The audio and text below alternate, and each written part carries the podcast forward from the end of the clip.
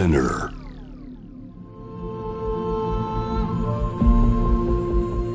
Poppen Innovation World Ella Podcast. From the next Ella.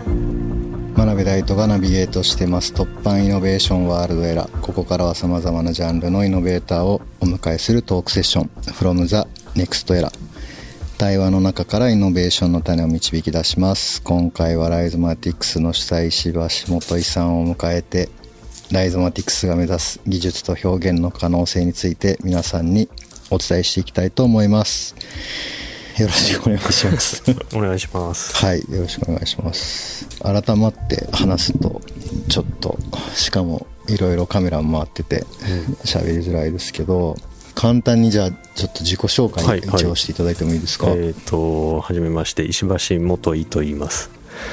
Rhizomatiks の主催っていうんですか？まあ、 Rhizomatiks というところで、真鍋大度君と一緒にいろいろやってます。よろしくお願いします。はい、お願いします。一番最初に会ったのって、卒制の時でしたっけそうだと思います。そうですよね。僕がと2004年に IAMAS 岐阜の学校を卒業して卒業制作で振動と低周波で体験するインスタレーションというか体験型の作品作っていて石橋さんもそれやってくれたんでしたっけ？僕す 座りましたかね？ちょっと記憶が 見に行ったのは覚えてるけどそこにあの、まあ、リクライニングできるようない作品なんですけど、ね。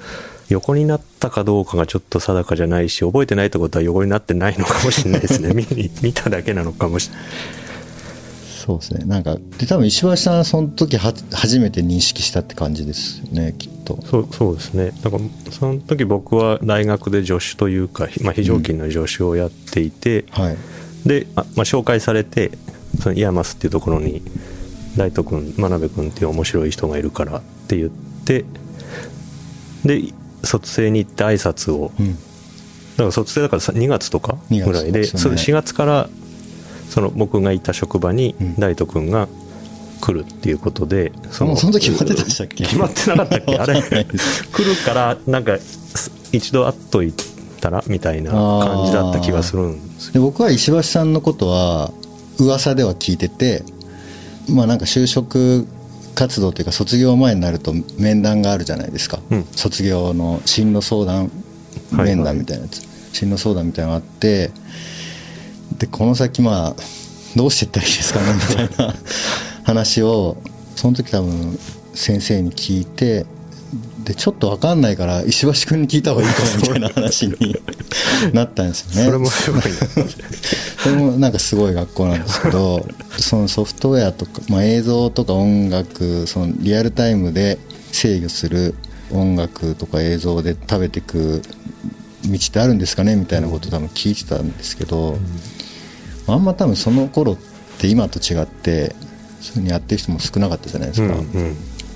で多分石橋さんが割と嫌ませててそういうのやってたので、まあ、先生たちも、まあ、石橋君に聞くといいよみたいな感じだったんですけど、まあ、その時はつても全くないので、まあ、聞きようもなくあそういうことやってる人がいるんだっていうのはなんか思ったんですけど、でももうその頃からやってたって感じですよね石橋さんは。僕もそうですね。まあなんか会社ではなかったですけどね、うん。なんかフリーランスとして。例えば2002年3年4年ぐらい？2002年3年。僕2000僕はそう同じ学校を2001年に卒業はい。ですね、してて。だからそ卒業制作でやったなんていうんですかねインタラクティブなうん。看板みたいなはい。システムがをやったんですけど、はい。それはさ卒業制作とは別にその展覧会のサインとして入り口で、はい。まあ、人が動くと文字が動くみたいなことをカメラで解析をみたいのをやったんですけど、それを見てくれたファッション関係の友人がはい。それをお店でやりたいみたいなうん。ことだったり、そこから話がそうなってで、まあうん。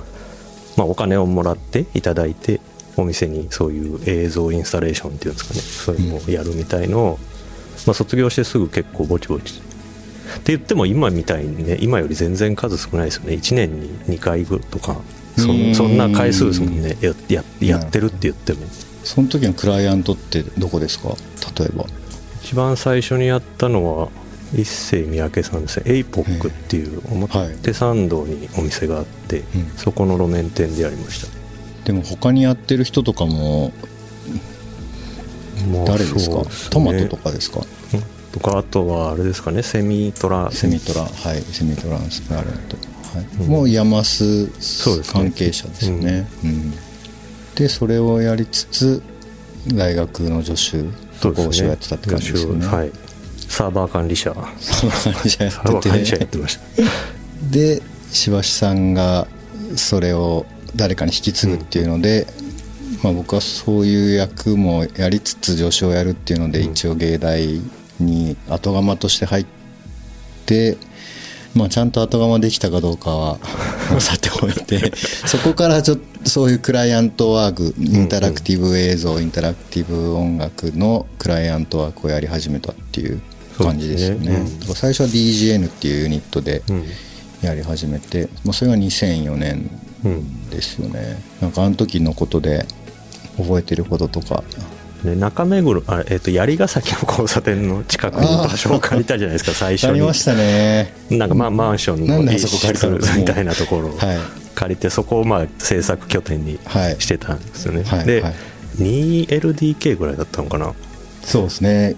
一個ちっちゃい部屋があって、うん。そこはクーラーもなくて4月と暑い 部屋で奥に小部屋があってそこが大斗君部屋で 大斗君はその,、まあ、その当時からもう夜な夜なそこで秘密の実験を繰り返してるな謎の部屋があって。そうでした。人には言えないような変な実験とかをしてた。でそうですね。それ借りましたね2004年。うん。でも本当普通のなんかマンションの一室だから全然工房とかアトリエみたいなサイズではないですもんね。すごい狭い中なんか制作してたのうん。めちゃめちゃ覚えてますね、まあ、あとはやっぱあれですかね。一番思い出深いのは神戸大阪ああ出張。出張。あれ2005年とかなんですかね。ですかね。多分ね。そうファッション系のクライアントの全部2人でやってましたよね多分。そうですね。ギリギリまで開発してそのままそのマシンを車に積んで で2人で交代で車で運転して大阪行ってあどっちが先だったかな？分かる。えっと大阪でやってすぐなんか神戸でもやってそうですね。うん。それ4日間ぐらいでやってそのまま帰って帰りも車で自分たちで運転してほぼほぼ寝てない その4日間ぐらい。で今だと多分スタッフもいるから今だったら何人ぐらいでやるのかな？なんか、うん。そのプロジェクター設置してスクリーンを窓ガラスに貼るみたいな作業もやってね。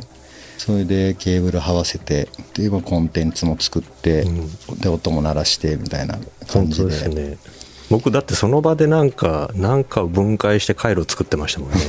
でなんか光らせるためのやつをその場であ地球儀を光らせるやつはなんかその場で作ってた気がしますクライアントさんからしたらもうとんでもないことですよね でもまあインスタレーションとしては意外と大きめのインス、当時にしては大きかったしカルティエさんだったりとか、うんそう。そういうレスティアさんとかっていう、うん。まあ割と大きめのクライアントでやって、まあでも2人でやってるからまあいろいろと無理もうん。ありっていう感じで僕もねその関西から東京に帰る時にそのメタモルフォーゼってイベントうんうが静岡であって、で石橋さん家なんか近くなかったです家が近い。そう実家が静岡。なんですそうですよね。結構そうあれサイクルスポーツセンターですよねやってたの。そそそうそううですよね。それなんかちょうどいいルートだったんですよねあ多分ね。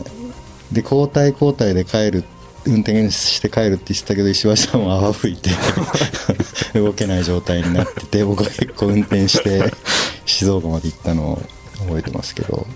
まあでもそれぐらい16年前とか。でも30前ぐらいなんですよね今思うとね。意外そと、ね。意外といい年なんですよね。まあ意外といい年ですね 今思うとね。その年で結構でたらめだなっていう、うん。スケジュールとかそういう管理とかねでもマネージャーみたいな人もなんかいなかったですもんね。ね。うん今だとプロジェクトマネージャーとか、プロデューサーとかもいますけど、うん。まあ、基本全部自分らでやってた時代なっていう感じでかなりインディペンデントな感じでやってます。でもああいう仕事とかって当時って、まあ、僕は石橋さんから声かけてもらわなかったら、まあ、ほとんどつてもなくてたまにナイキの仕事とかそれこそせっちゃんっていう昔から一緒にやってる友達からうんうん。声かけてもらったりしましたけど、まあ、SNS もね YouTube もない時代で。そうですね、うん、あの頃ってどうやって仕事取ってたんですか？でもその今にして思うとやっぱげ現場でそれを見てくれた人がやっぱり次の話、これをまた次ここでもみたいな。だから映像で見てとかじゃないんですよね。やっぱももの現場でたまたま見たとか。そうです。APOC でやった時上が LVH LVMH、はい。グループの事務所で、そこのディレクターの人がたまたまその下のお店のやつを見て、うん。それであのニューヨークのはい。あのフェンディのやつとか、うんヴィトンの仕事とかはそこからなんかつながったりとかっていうのはなんか今にして思うと超ラッキーめちゃくちゃラッキーだと思います。本当ですよね。まあ、営業とかもだからしてましたよね当時 DVD あ持って。してました。してました。PS ビータはいはいはい。ちっちゃいメディアちっちゃいゲーム。ゲーム機。機、うん。それが出た頃でそのメモリースティックに映像いっぱい入れて持ち歩いてた気がします。iPhone とか iPad に入れて見てもらうとかっていう前ですよ前前ねだからですね。うん YouTube で見てもらうっていうのもないから、うん。いろんなとこに営業しに行って全くかすらなかったなっていう 気がしますね。これ面白いけどどうやってお金にするのっていうのをあなんか結構言われましたね。よく言われてましたよね。でまあそう言われてもちゃんと言い返せない感じではあったんですけど、逆にこんだけネタあるのになんかいくらでも売れるのにみたいなね。なんかうんどなんかなんでそんなに営業してんのみたいな。そうですね。でもなんか僕あと覚えてるのはやっぱインタラクティブなコンテンツっていうのは世の中にまあそんなにまだなくて、まあ、今だとその映像の前で人が動いて映像が変わるみたいなインタラクティブな仕掛けとかってまあまあ、うん。たくさんあると思うんですけど、まあ、ゲームコントローラーでもあるし当時やっぱそれをそれが結構分かりにくいとかっていうのを、うん。なんかクライアントにも言われたなっていう。常設とかもすごいありましたよね。なんかゲームセンターみたいなやつとかね。やりましたね。あれはちょっと先行き過ぎてた感じですよね。今に思うとねそうですね。だいぶ大規模にやってましたよね。うん。いろんなところでそういうインタラクティブの常設コンテンツを、うん。あれでも2056年ぐらいですか？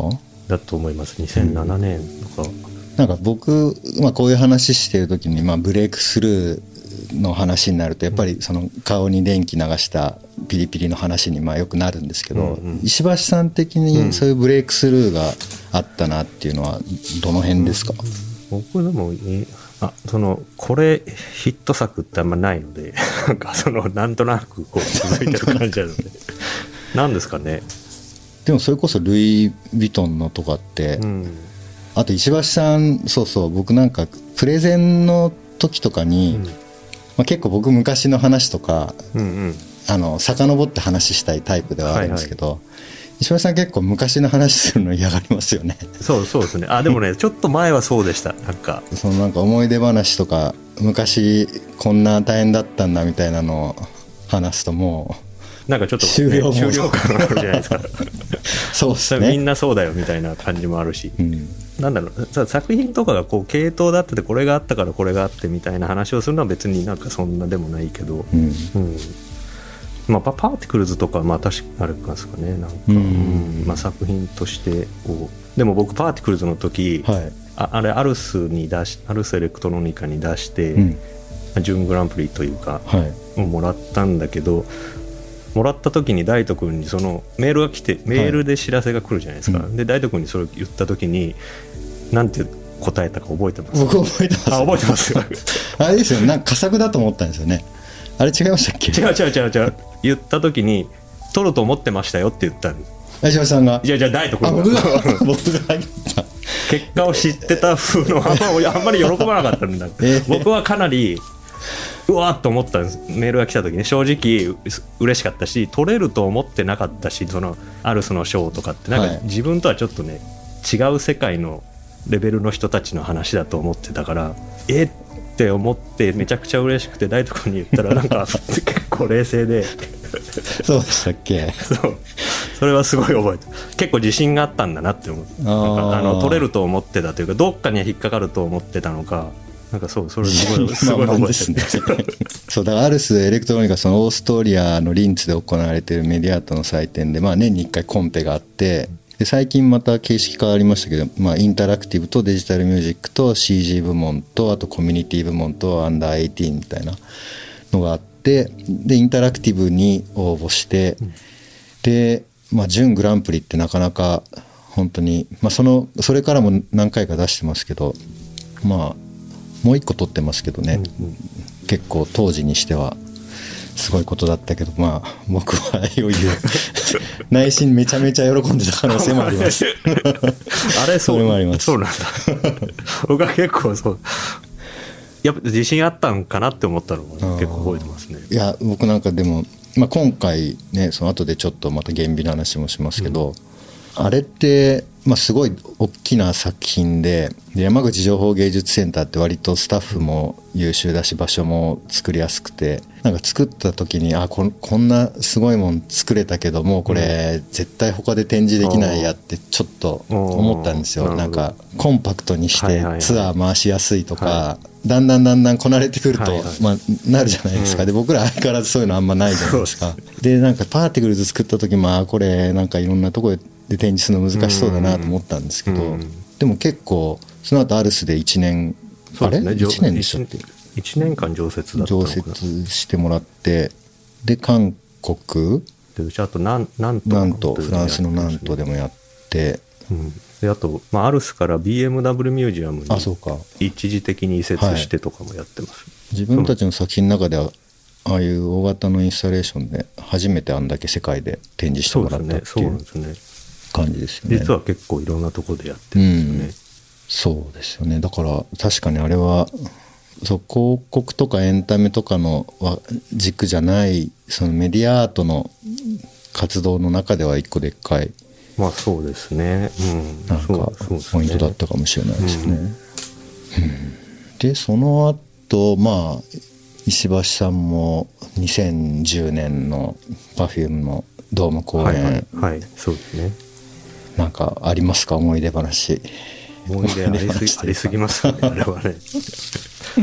でもあの時なんかそうなんですよね、まあ、僕が担当してたというか、まあ、作ってたその風船のはい。5メートルの風船をバックスタンドで光らせるという、風船の中に入れられる陶具っていうのがまあないので、うん。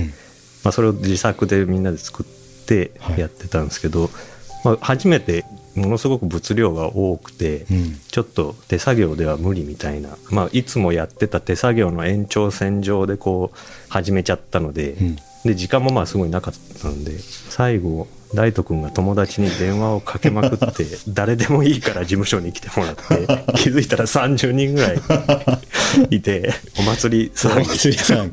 全然あのあんな持ったこともない洋服屋さんの店員さんとかそういう人も呼んで。いやあれは石橋さんとやってると結構まあ安定感があるというか、まあ、僕、自分のパートだけ心配して石橋さんのパートのことを心配するってまあ基本ないんはいはいはい。ですけど、石橋さんがあの時終わらないかも。みたいなことを言ったんですよ、ね、初めて弱音を吐いたってそいう。う。でこれは本当にやばいと思って 電話帳に入ってて来てくれそうな人。そう。あの当時ね電話してきてくださった方本当にありがとうございます。本当にね。本当に本当にありがとうございます。あれはそうですね。確かに終わらないかもって思うあんま言わないですよね。確かに。僕確かにあんまり、うん。そうまあ基本かなり楽観的なのでまあどうにかなるだろうどうにかするだろうと思ってやってるからっていうのはあるんですけど、まあ、ちょっと読みが甘すぎましたね。さすがに。規模感がまず分かってないですよね。ドームのドームのコンサート本当にケーブルハウスだけで 何百メートルみたいなね直線ではもちろんできないからいやーあれも本当えでも大きな事故もなく奇跡的に。そうですね、あのプロジェクトは今でもすごいやっぱ、ななんか思い出すのは、その舞台監督の内さん。はい内さんとかも、まあ、僕、僕、同い年なんですよね、考えたらお、僕と同い年であの現場をしその当時し仕切ってたっていうのが、とかも、要はみんな初めてだった、あのあの時いたメンバーの人たちは、みんなあれが初めてだったんだなって思うと、すごい場所にこうなんか立ち会ってたんだなっていうか。そうん。まあ、3人も初めてドームで大きい規模でやって、まあ、美紀子さんも、まあ、ドーム初めてでそうですすね。ねでおお客さんも初めて、うん。あのっていうとなんかその時しかないすごなんかこう盛り上がりというか。いやありましたね、うん。本当に。あありますよね、うん。まあ、すごい現場でした。本当に。あれは。なんでねまた DVD とか見る見ていただくといろいろな発見があるかなとうん。思います、はい。今回はライゾマティクスとして提案してきた作品を振り返りながらこれからの新しい時代の技術表現を考えていきたいと思います。真鍋大斗がナビゲートしています突破イノベーションワールドエラー。今回はライゾマティクスリサーチ改めライゾマティクスの主催石橋元井さんをお迎えしていますここからはライゾマティクスの表現を知っていただく場の紹介とともに石橋元井さんが今活躍されているステージの扉を開けた突破ストーリーを伺っていきます。えー先月20日から東京都現代美術館でライゾマティクスマルティプレックスという展覧会が、えー始まっています。じゃあ概要をちょっとラジオの方に、はい。聞いてくださってる方に。はい。東京都現代美術館で「ライザマティクスマルチプレックス」というタイトルで展覧会が始まってます。でこれは、はい20日から。はい。えっ、とまあライゾマティクスの、まあ、主にその、まあ、全ライゾマティクスリサーチでやっていたような、うん。まあ、舞台パフォーマンス作品だったり、まあ、Perfume さんとやってるプロジェクトだったりとか、うん。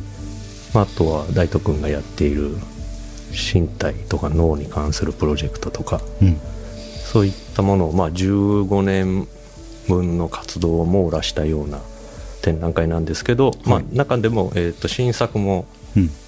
何個だ4つ。よえーっと新作4つとプロトタイプとかも合わせるとそうですね。もうちょっとあるんですかね。うん。うん。まあ、新作完全新作のインスタレーションと、うん。まあ、アップデートしたものとか、うん。あとは現在進行中の、まあ、僕らで R&D プロジェクトと呼んでますけどとまさに現在やっているようなうん。制作の、えー、と過程を紹介するっていうのと、まあ、あとはアーカイブとして、えー、と過去の作品の映像とかあとビハインド・ザ・シーンうん。の映像と、まあ、あとはハードウェアで今まで作ってきた、まあ、ドローンとか、はい。ステージの道具とかを実物を置いたり、うん。っていう感じでかなりボリュームある展覧会になってるかと思います。はい。なんか最初は15周年だし回顧展的にうん。昔の作品をいろいろ展示しようっていうアイディアもありましたよね。そうですうね、ん。最初そういう方向でしたね。うん。だ部屋も結構細かく分割して作品の数も増やしてっていう、うん。まあ、ところからやっぱりせっかく自分たちの展示で大きく使えるからっうんていうのと、まあ、あと今みたいな状況で人がなんかねたくさんたまるようなスペースを作るよりはお大きくやった方がいいっていうのもあって、うん。まあ、今みたいになってったって感じですかね、うん。どうですか？手応えは？そうですかね。まあでも新作にしてよかったですかね。いや良かったと思います、うん。僕はね本当に新作と、あとまあアップデートもまあアップデートって言ってますけど、まあまあほぼ言ったら、作り直しね。うん、新作だと思うので、まあ、新自分たちにとっては新たな発見もあったしチャレンジもいろいろできたから、うん。まあ、大変だったし、まあ、スタッフメンバーもみんな本当に 最後まで大変だったとは思いますけど、まあこれでまた先になんかつながったなっていう感じもうんうんありますかね。うんうん。いやなんかそうですね。僕キャまあ、出来上がって、いや結構びっくりしたのは、うん。僕もっと全然間に合わないかと思ってたんですよ。正直ね。正直。怖いこと言いますね。正直、まあ、あんだけ数あって、はい。まあ、各所それぞれねみんな一人ずつぐらいでこうやってて、まあ、僕と大工はまあどっちかと全体を見ているという感じだけど、うんなんか結構もっと間に合ってなくてもまあいいかとちょっと思ってて、こう怒られるかもしれないけど、はい。まあ自分たちの展示だしね、はい。まあ、デメリットはこっちに来るわけで、うんうん。でまあ思ってたのもあるけどやっぱでもみんなすごいですね。なんかあのそこはすごいなと本当に。本当ねライドマのうん。人たちはめちゃくちゃ成長してますいよね。や本当そう思います。本当にそれはすごい思った、頼もしいなと思って、うん。きっちり間に合ってる、うん。ねまあ、ああいう現場ボーダーが最近ありましたけど、うん。まあ、言ってもボーダーは本当に一回作った作品を新しい、まあ、テックで作り変えててうん。なんでしょう迷うところは少ないというか、うんうんうんまあ、正解も決まってるし作りきるっていう感じでだからまあ僕とかは本当に現場でやることもなくみんなに任せて、うん。まあ多分花井君とか鉄心とか、ケラ君とか、うん。まあその実装チーム、まあ、ハードも大変だと思いますけど、まあ、でも原美の方は入ってからまあ、何作るかちょっと考えてるところあるじゃないですか、本当のこと言うと。いろいろとした準備をして、どういう方向に行っても、うん。あのー技術的に間に合わないとかなんかその道具が足りないみたいなことにはならないけど、でもなんかな中身は割と自由度を持たせてるというか。でね、なんか僕思い出したんですよね。あそうだこうこういう感じでいつもやってたなと思って。あなんか久々にこの現場でみんなで考えて作る感じねうん。の1年以上ぶりだったかなっていう。そうね。うん、本当にその、まあ、リリサーチメンバーというか、まあ、ライドマテックスの総動員ですもんね。総動員でね。で、まあ、イレブンプレイもミキコさんも来てくれて。でまあ外部のね CG チームも来てくれてとかっていうので、いや本当久々だったなと思って。そうですね。ね、なんか2020年も、そまあ、配信のねプロジェクトとか結構いろいろ仕事は多かったけど、うん。かなり、まあ、チームとしてはこう分分散っていうか分分かれた状態でそうですね。まあ、リモートでやってたりとかもあるし、なんかみんなで現場に行ってっていうのがあすごい久しぶりだなというのは、いやあります。本当に久々でしたね。いやそれがまあ僕はなんかた楽しかったなというのが、まあ、大変でしたけどあったんですけど、うん。どうでした？でも巡ってみてなんかバランス良かったかなってちょっと思いましたけどね。客観的に見て新作もあるし、うん。うん、あの昔やったものももちろんあるし,、うん。しなんかある意味であとあの制御の画面とかね裏側も結構見せてるんですけど、うん。とかまあその過去作ったハードウェアとかもかなり稚稚拙なものというかうん。かなり作りかけだったり中途半端なものもありつつ、うん。結構全部見せてるのはまあなんか僕ららしいというか って思ってもらえるといいかなってちょっと。ねだからねあの最後のエピローグって言われるエリアではもう基本的にはもう全部リアルタイムでうん。その制御画面とかそういうシーケンスのソフトとかを出しててまあミラーリングしてるとこも多いじゃないですか、はいはい。だから初日と次の日は普通に開発してる様子がミラーリングで。作業中の画面がそのまま流れてますあこれ僕プログラムの画面プログラミングしてるところ見られてるけどまあなんかちょっと生っぽいし面白くていいかなと思って、まああえてそのままずっとプログラム書いてたんですけど。まあそれぐらいなんか生々しいというか、素の状態のものをいろいろ見せてるので。うん。結構そこはねあの普段だと割と見せるために画面作ったりとか、ねはいはい。綺麗にやっちゃうところももうあえて普段と同じぐらいの感じにしたので、まあ、そこも面白いかなっていう気はしますね、うん。台本には見どころ？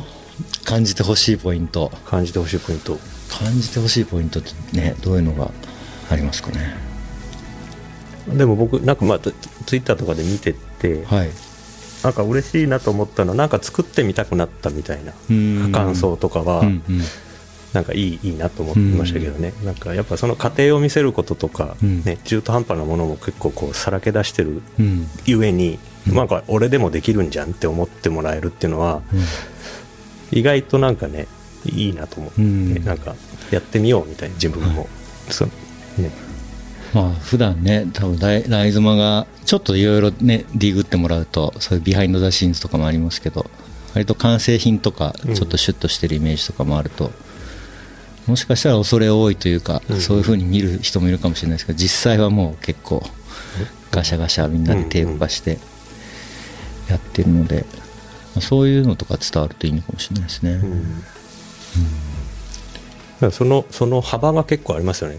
かすごく完成されたうん。新作のインスタレーションもあるし、うん。そういう過程というかビハインドシーンもあるし、うんうん。なんか出来上がってないプロトタイプのものもあるし、うん。まあ、これから仕上げていくものも展示してますしね。そうん。だからすごい幅がススタートからゴールまでの幅が結構全部見れるなとは思いました、うんうんうん。なんでまあねつくものづくりしてる人とかは特にあの楽しめるところが、まあ多いかなと思います、うん。あとまあ石橋さん NFT 周りの話そんなにあそうですね。興味なさそうですけど。興味なくないけど、はい。中庭で動いてる作品、はい。はい。今回新しく作ったやつ、はい。まああのガッチャンって原田君がはい。メインで作ってくれてますけど、あれはね太陽光で全部。自立、うん。自給、まあ、発電して、うん。昼間発電して、まあ、夜動いてるっていううん。ことを目指してるんだけど、うん。まあ、それと対極にある意味ある部分もあえありますよね。その NFT とかの今のなんかって。なんかそそれは両方あるっていうのはちょっといいかなと思ってはいますね。あれはななんか説明その中庭で中庭でうん説明するとどんな作品ですかね展示室の外が、えー、と中庭で、まあ、な中庭にはお客様は入れないんですけど、なま、内側の窓ガラスから見れる庭があってそこで自立で動いてるロボットを試作をやったんですけど、それは太陽パネルがあって昼間ずっと充電をしながら走っていてでレーザーの投光器を搭載していて、でえっ、と RTK の GPS で位置測位をしながら走ってるので、えっと今見えてる GPS の衛星をレーザーでこう夜になると指し示すとうんいうような作品作品というかまあプロトタイプなんですけどね、いやそれあの見た目がめちゃくちゃかっこいいのであれね本当100台とか作って大きいところよね。でいやそう本当そうなんですよ。動いててほしいですよね、なんかバーニングマンなのかフジロックなのかいいですね。わかんないですけどそういう野外フェスとかでねそういう自立でずっと動いててほしいうん。感じの。まだ名前はないんですよねあれ。あそうですね。えっ、と。つけました？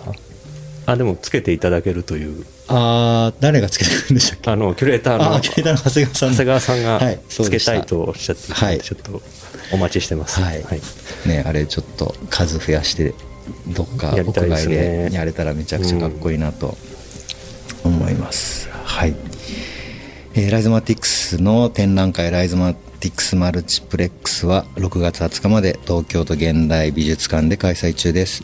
新型ウイルス感染拡大防止のため観覧には条件があります。詳しくは東京都現代美術館のウェブサイトでご確認くださいさていろいろとお話を伺ってきましたが最後にエンジニアからクリエイティブな世界へとジャンルの壁を突破してあらゆるシーンで活躍されている石橋元井さんが今活躍しているステージの扉を開いた突破ストーリーを教えてください。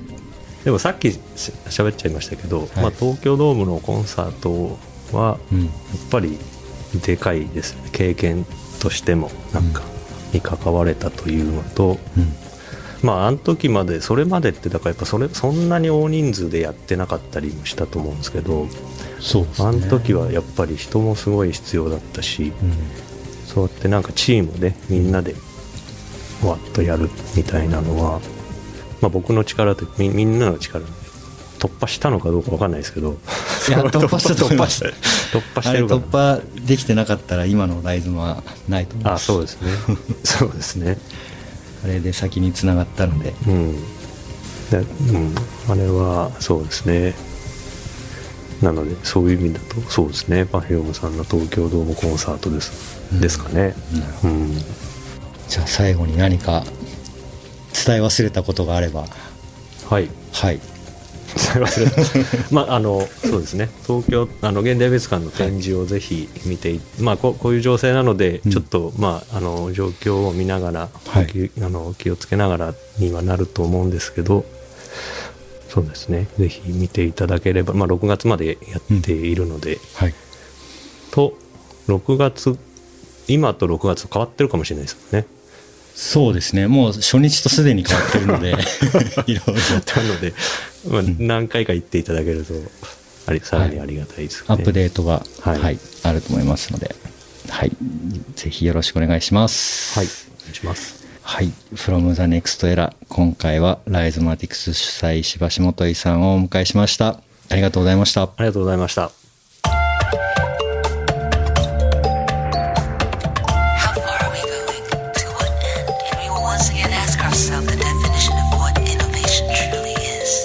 You're listening to J-Wave 東版 Innovation World Era podcast.